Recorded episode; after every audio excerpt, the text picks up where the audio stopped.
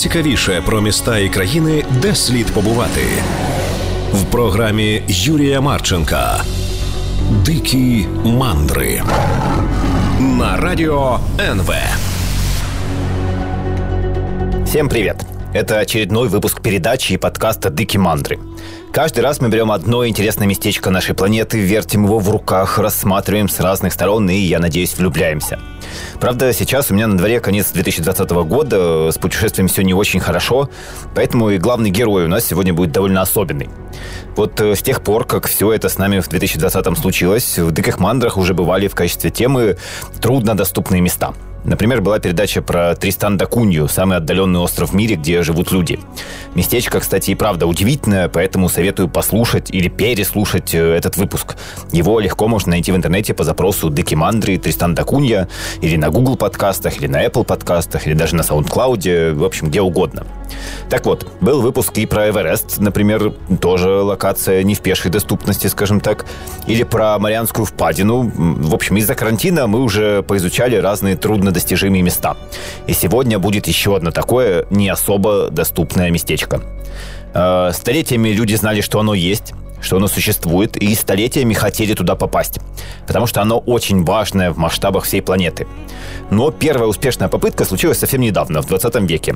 Причем даже не совсем понятно, когда именно и кто это сделал. Вот настолько загадочное и противоречивое место. Это место Северный полюс.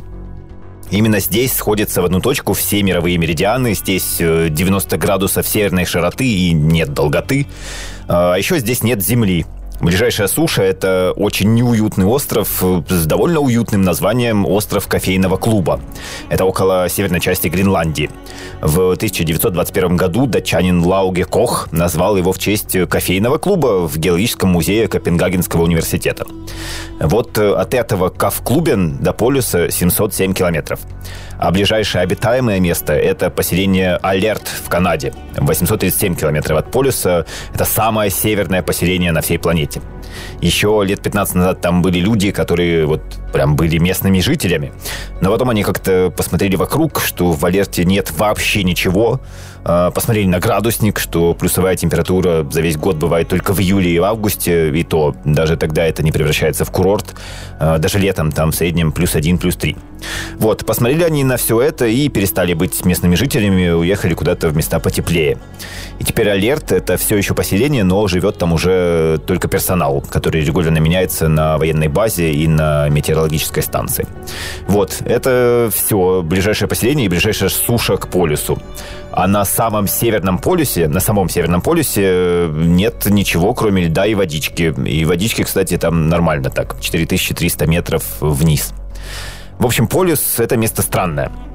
Ничего особенного, казалось бы, нет. Без аппаратуры никак не видно, непонятно, что ты находишься на вершине мира.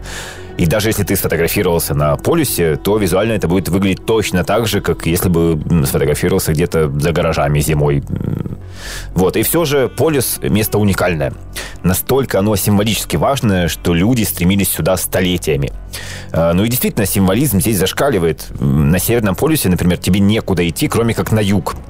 А когда тебе холодно и все в снегу, то идти на юг – это, в общем, приятное и правильное решение. А еще на Северном полюсе нет времени, потому что здесь ведь как бы сходятся все часовые пояса, поэтому время может быть любым. И те люди, которые оказываются на полюсе, обычно считают так, как им самим хочется, например, по родной стране или по Гринвичу, ну или вообще как угодно. И затрудняет всю вот эту историю со временем еще и то, что там полгода беспрерывно день и полгода беспрерывно ночь. Так что часы, в принципе, вообще можно выбросить. А, точнее, не совсем полгода, вот из-за рефракции света и прочих непонятных мне физических терминов, полярный день — это примерно 193 нормальных календарных дня, а ночь — 172. То есть вообще без солнца там э, три месяца, а остальное хоть с какими-то проблесками.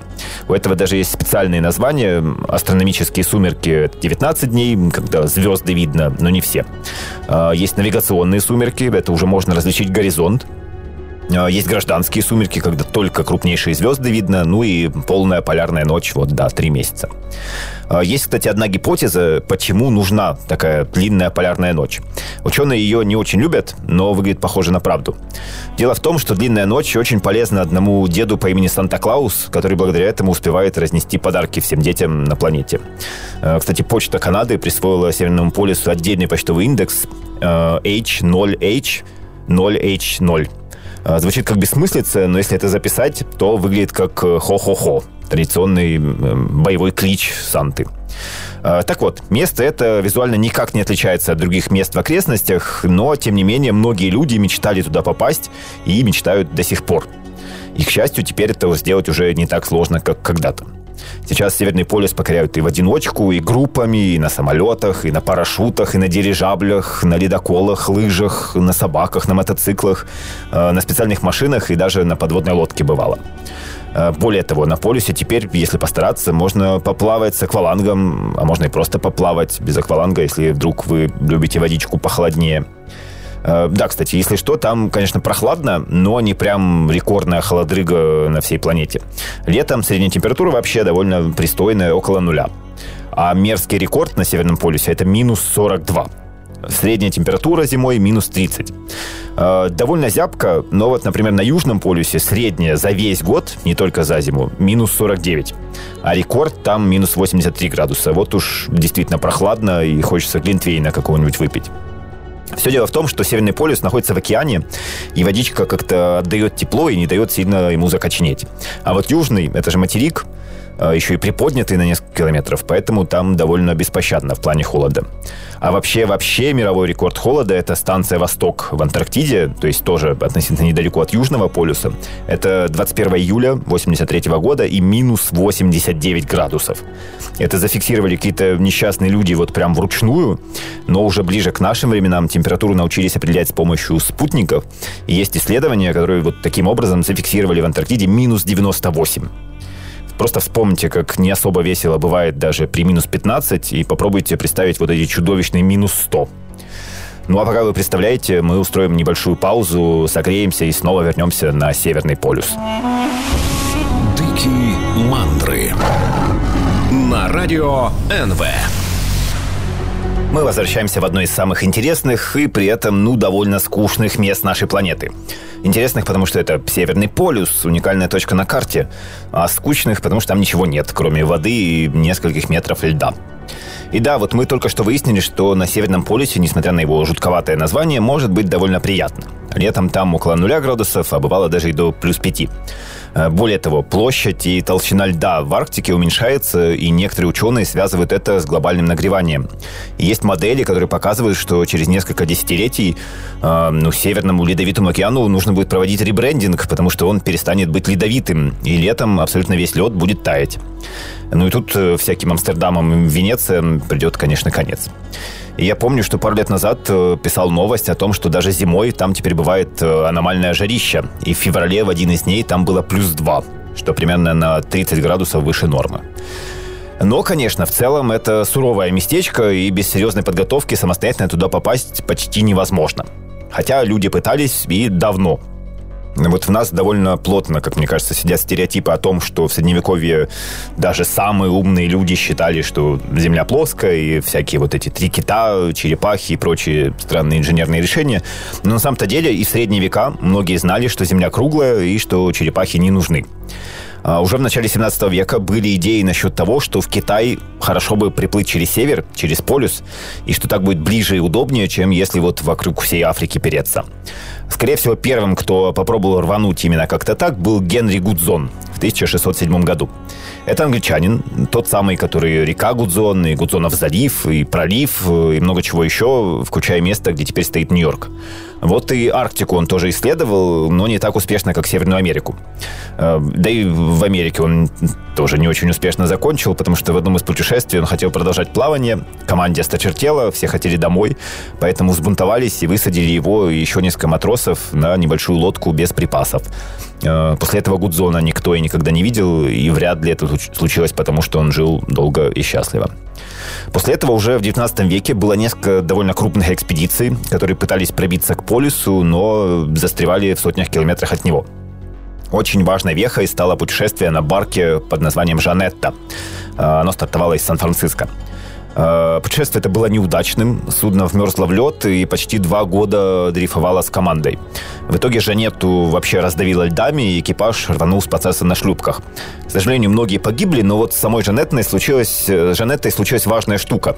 Ее обломки через несколько лет нашли на юге Гренландии то есть практически с другой стороны, через полюс от маршрута экспедиции. И это дало повод предположить, что есть течение, одно или несколько, которое гоняет лед через полюс. И что теоретически можно усесться на льдину и просто подождать, пока тебя героически притащит к Северному полюсу. И эта идея привела к одному из самых сложных и знаменитых путешествий в истории человечества. Фритьев Нансен. Так звали человека, который стал его идеологом. Э, это один из великих норвежских исследователей, при том, что, ну, как бы он не особо добился успеха. Э, есть вот фильм BBC под названием «Снежный король», и там путешествие Нансена называют самым успешным провалом в истории – Э, Нансен был довольно заметным человеком. Первым перешел пешком Гренландию, что тогда, да и сейчас э, тоже было нормальным таким достижением. И вот на волне своей популярности предложил соорудить специальное судно, специально вморозить его в льды и ждать, пока течение э, выполнит свою логистическую задачу. Ну а если не выполнит, то добить уже этот маршрут на собачьих упряжках. Так и решили сделать. Норвегия и Швеция тогда были фактически одним государством, и для норвежцев, для всех норвежцев этот проект стал одной из таких точек пробуждения национального сознания, одним из символов борьбы за независимость и э, дорожным указателем к независимости. Э, деньги выделило государство, и частично Нансен по частным ребятам нашел сам. Все обошлось примерно в 2 миллиона долларов по нынешнему курсу. На эти деньги построили и снарядили очень особое судно по названием «Фрам», с норвежского переводится «вперед». У него была немного яйцевидная форма, практически не было киля, и зато были очень толстые э, борта. По бокам 80 сантиметров, три слоя древесины, а впереди вообще 125 сантиметров, представьте, больше метра толщина борта. Э, это судно на волнах прыгало просто как пробка, но зато, когда его действительно намеренно загнали во льды, чтобы стать частью такого колоссального ледового поля, то оно выдержало. Хотя обычные суда и корабли льды раздавливали просто беспощадно. Так вот, построили фрам, приготовились выходить в 1893 году и объявили набор команды. Всего должны были идти 12 человек, а заявок пришло 600 с чем-то. В итоге отобрали 13, что, кстати, потом было не очень удобно, потому что фрам был рассчитан именно на 12, и одному просто негде было спать. Вот э, в числе тех, кому отказали, был такой э, англичанин Фредерик Джексон – он подходил отлично. Он был опытный, умелый, э, эрудированный и все такое, но его не взяли из-за паспорта. Потому что покорение полюса – это должно было быть именно норвежское достижение. Помните, символ независимости и все такое? А тут вдруг э, англичанин явился. Вот э, Фредерика Джонсона не выбрасывайте, Джексона не выбрасывайте, он нам еще пригодится. Правда, чисто норвежского экипажа все равно не получилось, потому что в состав команды вошел Ларс Петерсен – он был второй машинист, кузнец, а позже в процессе экспедиции стал еще и коком и метеорологом. Э, так вот, он наврал, что норвежец, но на самом-то деле был шведом. Э, и хотя это все был заметный для всего мира проект, не все думали, что в целом такой подход – это хорошая идея. Потому что, ну как это, все корабли страшно боятся, что их зажмет лед, а тут Нансен специально хочет туда вмерзнуть. И вот э, в журнале «Панч» на прощание с экспедицией опубликовали такой стишок. Фритьев Нансен сел на лед, льды на полюс поведет.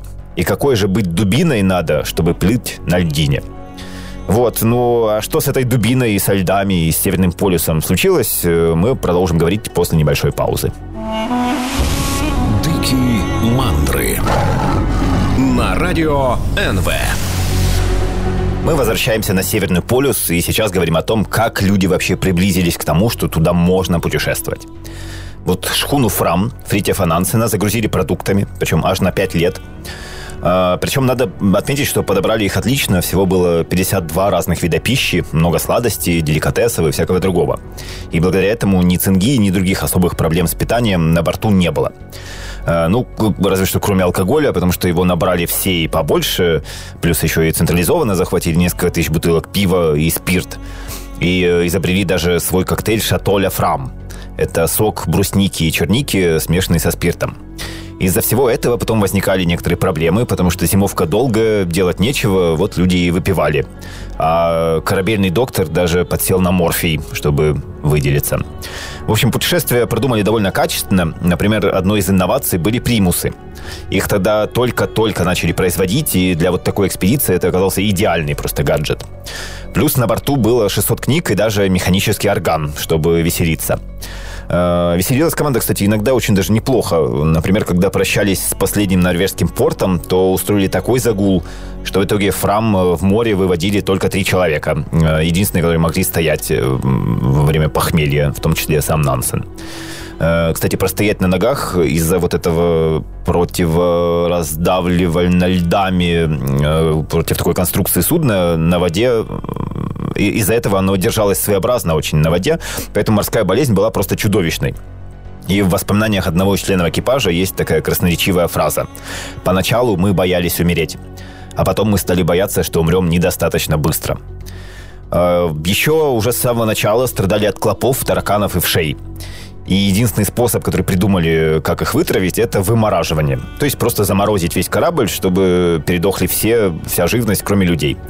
А, вроде более-менее получилось, хотя людям не очень сам процесс понравился. В итоге Фрам во льдах действительно дрейфовал, дрейфовал, и стало понятно, что делает он, он это некачественно, слишком медленно приближается к полюсу. Поэтому Нансен э, решил вообще слезть и пойти на лыжах и собаках. И с собой он позвал э, одного члена экипажа по фамилии Йохансен. Кстати, чемпиона мира по гимнастике внезапно. А, запаслись едой, погладили собачек, запрягли их и помчали. Мчали, мчали, выдохлись и поняли, что ничего все-таки не получится. И примерно в 400 километрах от полюса повернули назад. Э, дальше стало совсем паршиво, пришлось убивать собак, чтобы накормить других собак. Э, моржа какого-то несчастного прикончили и съели. И в итоге все же пришлось вставать на зимовку на земле Франца Иосифа. Не успели до своих, до людей. Э, там они выкупали себе, ну, фактически нору, в которой впали в спячку с августа по май на 9 месяцев. Они почти не общались, выбирались только на охоту и за водой, и все это время пытались согреться. Э, в фильме об этой экспедиции есть такой довольно впечатляющий рассказ о том, как они отпраздновали Рождество. Э, Юхансен переодел свою засальную фуфайку шиворот на выворот, чтобы хоть немного более празднично было, а Нансен в честь большого торжества впервые за год сменил трусы. Вот так и отпраздновали. Ну и выжили. Как только потеплело, отправились э, то пешком, то на каяках дальше в сторону цивилизации. Э, в процессе у них там просто невероятные вещи происходили, э, вроде того, что в определенный момент э, ветром каяки унесло в море, и Нансен прямо в одежде прыгнул в воду и поплыл за ними, и доплыл, и догнал, и вернул, потому что все припасы были там, и без них не было шансов. А в другой раз на Юхансена со спины напала медведица, и вот по воспоминаниям обоих путешественников он довольно спокойно обратился к Нансену со словами «Вы должны поторопиться, если не хотите опоздать. А, Юхансен смог как-то вырвать голову из пасти, схватил медведицу за горло, а Нансен ее застрелил. Вот э, дальше они ее сырой и съели. Э, вот так с огромным трудом они двигались дальше, и в определенный момент э, вдруг Нансен услышал лай. Он побежал в ту сторону, и дальше вот я процитирую его книжку. С одной стороны стоял европеец в клетчатом английском костюме и высоких сапогах, цивилизованный человек, гладко выбритый и подстриженный, благоухающий душистым мылом. С другой, одетый в грязные лохмотья, перемаженный сажей и ворванью дикарь, с длинными всколоченными волосами и щетинистой бородой, с лицом настолько почерневшим, что естественный светлый цвет, цвет его нигде не проступал. А самое удивительное, что это оказался Фредерик Джексон, которого Нансен не взял на Фрам, потому что тот был англичанином, помните? Фредерик организовал свою арктическую экспедицию и вот столкнулся с Нансеном абсолютно случайно и помог ему добраться домой. И у Фрама тоже сложилось все хорошо. Команда перезимовала с Шато де Фрам и с механическим органом. И когда потеплело и льды начали таять, они просто освободили судно и отправились обратно в Норвегию. Причем, что интересно, Нансен прибыл даже на неделю раньше. В 1896 году команда воссоединилась э, через 17 месяцев после расставания. И вот формально это был неудачный поход, потому что до полюса ведь не дошли. но там было сделано столько разных открытий, э, в том числе, например, то, что Северный океан оказывается очень глубокий. И героизм всех э, был таким впечатляющим, что весь мир, конечно, сразу сошел с ума, а Фритьев Нансен стал одним из главных героев современности. В 1905-м он выступил за расторжение унии Норвегии и Швеции, и страна стала независимой. Он э, занялся политикой, был послом в Лондоне, потом работал в Лиге наций и занимался в основном беженцами. Причем занимался так хорошо, что в 22 году получил Нобелевскую премию мира. И более того, уже после его смерти продолжила работу Нансеновская организация по вопросам беженцев, и она тоже получила Нобеля в 1938 году. И шхуна Фрам тоже стала легендарной. Она потом ходила с другим великим норвежцем Амундсеном к Южному полюсу. А сейчас это музей. Это судно стоит в Осло в специальном павильоне, и по нему можно полазить, чтобы узнать вот эту удивительную историю маленького странного суденышка, которое несколько лет провело во льдах. Так вот, Нансен и Фрам — это, наверное, самое знаменитое путешествие к Северному полюсу. Но штука в том, что на самом деле не очень понятно, какое путешествие было самым успешным. И тут всплывает два имени — 1 сентября 1909 года в Нью-Йорк пришла телеграмма от полярника Фредерика Кука с таким текстом. 21 апреля 8 года достиг Северного полюса. А 6 сентября того же года тоже в Нью-Йорк пришла еще одна телеграмма от другого полярника, Роберта Пири, с таким текстом. «Вбил звездно-полосатый флаг в Северный полюс. Полюс взят 6 апреля. Ошибки быть не может. Не принимайте всерьез заявку Кука. Его эскимосы говорят, что он не ушел далеко на север от материка. И вокруг этого разгорелся самый знаменитый в истории географии скандал, который изучали даже в Конгрессе США. А как же так вышло, мы обсудим после небольшой паузы. Дикие мандры на радио НВ. Мы возвращаемся к полюсу, к истории его покорения и к тому, как мы можем его покорить сегодня. Вот некоторое время Пири и Кук были соратниками. В одном из походов Пири был начальником, а Кук – доктором. И когда Пири сломал ногу, то вот только благодаря врачу он смог вычухаться и продолжить. Но потом их пути разошлись, э, и в 1907 году Кук организовал свою экспедицию, и, по его словам, 21 апреля 1908 года с двумя эскимосами на собачьих упряжках он покорил Северный полюс. Э, ничего примечательного, полюса как такового нет. Море с неизведанными глубинами. Переполнен радостью, не нахожу слов для выражения своего удовлетворения. Вот что он написал в своем дневнике. Обратный путь занял почти год. Э, он прибыл в Гренландию и узнал там о том, что Пири тоже вот как раз отправился к полюсу. Кук оставил часть документов и инструментов и погнал в Европу, откуда отправил свою телеграмму про победу. В Европе его всю стали награждать, чествовать, а когда пришла телеграмма от Пири о том, что он покорил полюс, Кук ответил «Могу сказать, что не испытываю ни ревности, ни сожаления. Славы хватит на двоих». Кстати, еще по поводу телеграммы у Пири получился очень смешной диалог с президентом США. Он отправил э, такой текст «Северный полюс в вашем распоряжении». И получил ответ от президента «Благодарю за щедрый дар. Не знаю, что с ним делать». Так вот, как это все вышло? Роберт Пири, тоже на собаках, четырьмя эскимосами и врачом, рванул к полюсу и, по его словам, достиг его 6 апреля 1909 года.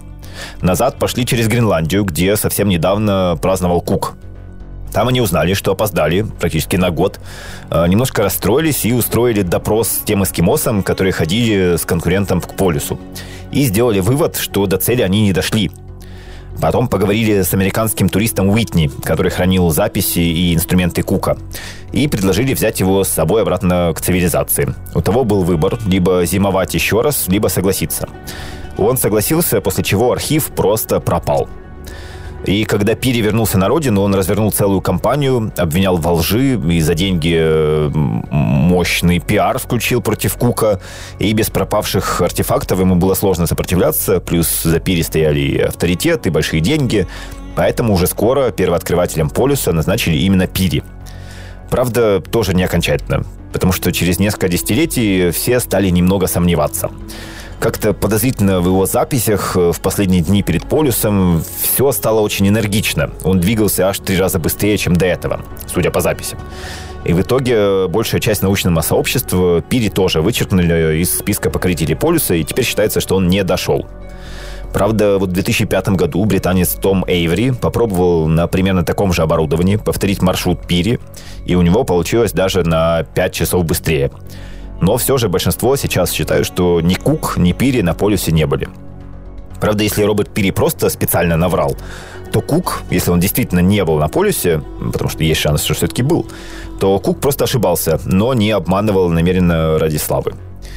Вот дальше в плане первооткрывателей легче тоже не становится. До 90-х годов считалось, что первыми увидели полюс американские летчики Бёрд и Беннет, которые в 26 году стали просто мировыми героями за этот свой перелет. Но сейчас уже известно, что у них э, возникли технические неполадки, и они не долетели до полюса примерно 240 километров. Но решили тоже смухлевать с картами и всем наврать. А, зато хоть какая-то ясность есть с дирижаблем «Норвегия», это 1926 год, буквально через несколько дней после якобы успешного полета Беннета и Берта. Ролл Амундсен, э, еще несколько достойных людей и одна собака по кличке Титина э, вылетели со Шпицбергена на дирижабле и действительно достигли Северного полюса. Они не высаживались, но вот сверху посмотрели на эти ледышки и сбросили вниз флаги своих стран. Норвежский, итальянский и американский. Причем после этого они страшно поссорились, потому что итальянский оказался намного больше. Ну, а дальше уже совсем успешный успех. В 1937 году советская дрейфующая полярная станция в 20 километрах от полюса, а в 1948 уже на самом полюсе станция «Север-2». Там были десятки участников и высаживали их с самолетов, а потом на льду оборудовали полноценную базу даже с э, взлетно-посадочной полосой. Первые люди, которые не прилетели, а прибыли по суше на полюс, это 68 год. Американцы на вездеходах за 42 дня добрались. Но нюанс в том, что припасы им тоже с самолетов сбрасывали. А вот так, чтобы без внешней поддержки, это уже только 86 год. Международная полярная экспедиция Уилла Стегера. Но прелесть современности в том, что раньше для каких-то вещей нужно было страдать месяцами, есть всякую мерзость, убивать моржей, жить в морозильнике. А сейчас это можно сделать с комфортом. Например, если вы когда-нибудь летали из Чикаго в Пекин, то вы вполне возможно покоритель полюса, потому что этот рейс часто проходит именно над ним. Ну, еще другие обычные пассажирские маршруты. А, на Северный полюс можно слетать специально, можно ненадолго, просто ради фото для соцсетей, можно задержаться. Уже довольно много лет там весной работает станция Барнео, на которой можно относительно комфортно жить. И за каждый сезон ее посещает примерно 250 туристов. На этой базе можно прыгать с парашютом, заниматься дайвингом подо льдом, на мотосанях поездить, на вертолете полетать и даже на воздушном шаре. А если любите экзотику, можно на полюс отправиться со Шпицбергена на собаках. Это займет 11-12 дней и обойдется в 22 тысячи евро. А еще можно из Мурманска пойти к полюсу на ледоколе. Это займет две недели, обойдется в 30-40 тысяч долларов в зависимости от каюты. И в компании будут в основном американцы и китайцы.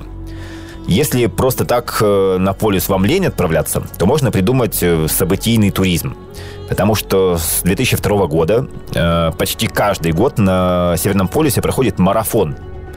То есть нормальные, на первый взгляд, люди, в среднем человек 50, платят 16 тысяч евро, специально туда мчат, чтобы пробежать, возможно, самые жесткие 42 километра на планете. В следующий раз этот марафон состоится 13 апреля. Есть еще время подготовиться. Но даже помимо марафона, Северный полюс – это все-таки довольно интересное место. Вот, казалось бы, просто лед, просто вода, но именно сюда столетиями стремились люди. Именно это самая-самая-самая верхушка планеты. Э, здесь нет часовых поясов, а куда ни пойдешь, везде юг. Ну а вы в этот самый момент самый северный человек на всей планете. А это был Юрий Марченко, Декимандри, и до встречи через неделю в уже совсем другом местечке. Дикие мандры на радио НВ.